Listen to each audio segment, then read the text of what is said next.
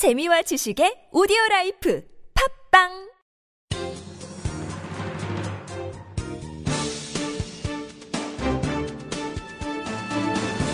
일간 사설 6월 9일 화요일 경향신문 사설. 메르스 2차 유행 삼성 서울병원 미스터리 밝혀야.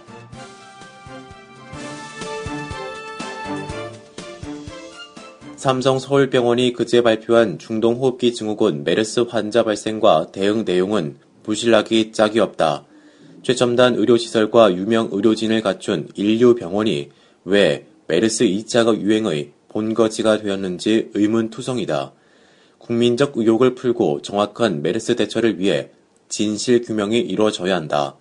첫 번째 의문은 병원의 대처가 적절했느냐이다.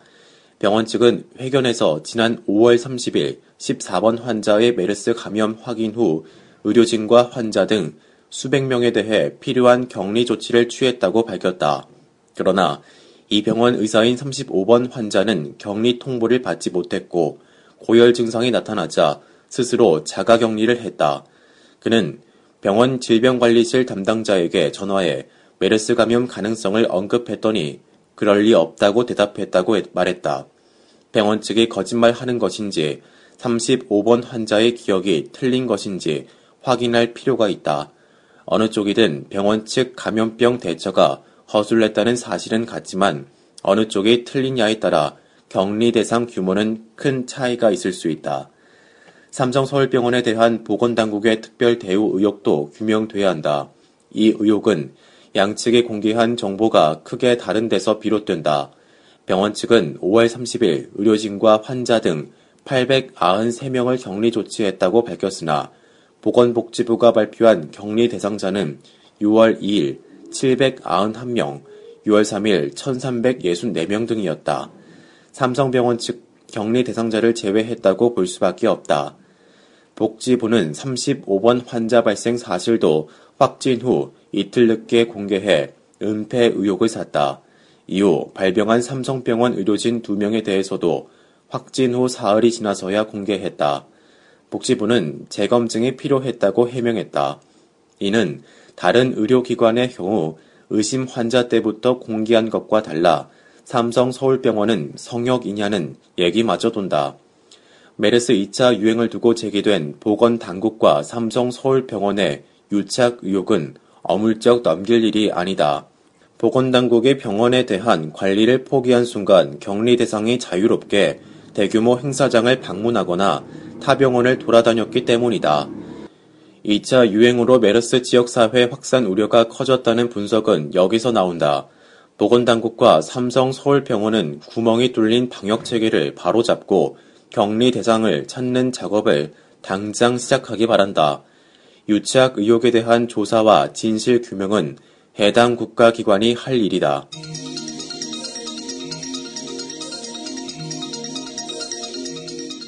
국제사회가 주시하는 한국형 메르스, 중동 호흡기 증후군 메르스 환자가 하루 사이에 23명이 추가돼 모두 87명으로 집계됐다.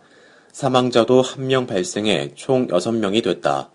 확진 환자가 거쳐간 병원도 5곳이 늘어 메르스 환자 발생 및 경유 병원이 29곳으로 확대됐다. 10대 환자도 처음으로 발생했다. 주초 메르스 확산세가 가히 기록적인 양상을 보이고 있다. 세계보건기구 등에 따르면 그동안 메르스 환자 발생은 사우디아라비아 1026명, 아랍에미리트 76명, 요르단 19명, 카타르 14명 순이었다. 어제 메르스 환자가 87명으로 늘어나면서 한국은 세계 2위 메르스 발병 국가가 됐다. 중동 지역에서 유행하던 메르스와 한국의 메르스는 유전적으로 거의 같은 것이라고 한다. 국립보건연구원이 국내 두 번째 환자의 검체에서 불리한 바이러스의 유전체, 염기 서열을 분석한 결과 첫 메르스 바이러스인 네덜란드 이과학연구소 표준주와 99.55%, 2013년 사우디아라비아 분리주와 99.82% 일치하는 것으로 나타났다. 특별한 변이가 발생하지 않았는데도 유독 강한 전파력을 보이는 게 이제까지 한국형 메르스가 보여준 특징이다.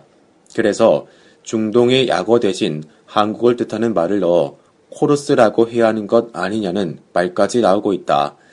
물론 한국형 메르스의 강한 전파력은 초기 대응 실패와 허술한 방역망, 정보 소통 부재 등에 기인한 바가 크다. 그 결과가 다른 메르스 발병 국가에서 보기 어려운 슈퍼 전파자의 양산이다. 중동에 다녀온 뒤 평택 성모병원에 입원한 첫 감염자는 37명에게 메르스를 전파했다. 평택 성모병원에서 메르스에 노출된 14번, 14번 환자는 삼성 서울병원을 거치면서 34명의 3차 감염자를 발생시켰다. 역시 평택 성모병원에 입원했던 16번 환자도 대전 대청병원과 건양대 병원에서 14명에게 메르스를 옮겼다. 인간 대 인간으로 쉽게 옮기지 않은 것으로 알려진 메르스가 한국에서는 전혀 다른 양상을 보이는 데 대해 국제사회가 주목하는 건 당연하다. 아직 한국형 메르스의 강한 전파력이 과학적으로 규명된 것은 아니다.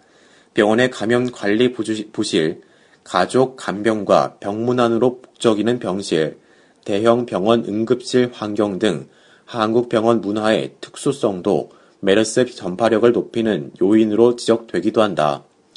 오늘부터 WHO에서 파견된 메르스 합동평가단이 한국 정부와 공동으로 국내 메르스 전파 원인과 양상 등을 규명하는 활동을 시작한다고 한다.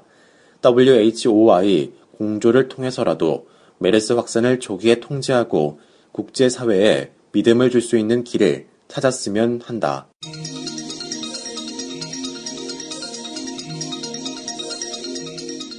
이 와중에 대선자금 면죄부 줄 생각 마라.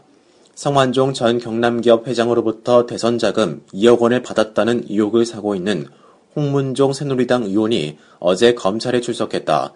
성 전 회장은 숨지기 전 경향신문과의 인터뷰에서 2012년 대선 때 홍문종 의원에게 2억 원을 현금으로 줬다고 밝힌 바 있다.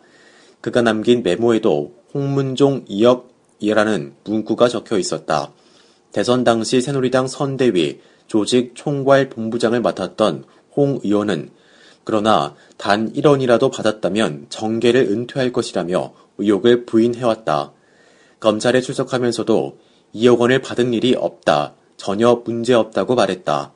검찰은 망인과 홍 의원 중 누가 진실을 말하는지 밝혀내야 할 것이다.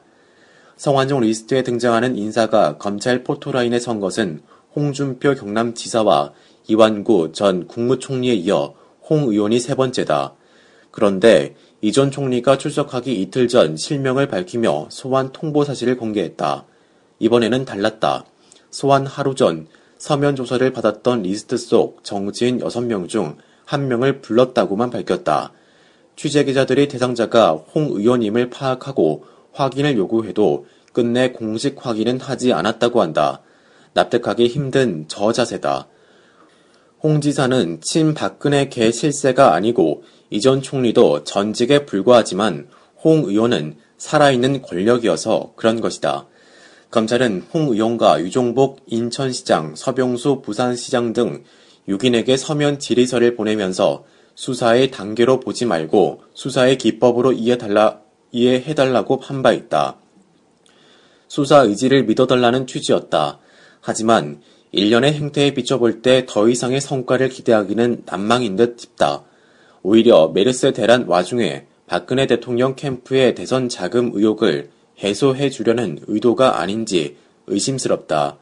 실제로 검찰이 다음 주 중 성완종 리스트 수사 결과를 발표하며 수사를 끝낼 것이라는 관측도 나오는 모양이다. 그러나 검찰이 면피성 소환이나 통과 의뢰성 서면 조사로 어물쩍 넘어갈 수 있으리라 생각하면 오산이다. 이미 밝힌 바와 같이 대선 자금 의혹은 억지로 덮는다고 덮이지 않는다.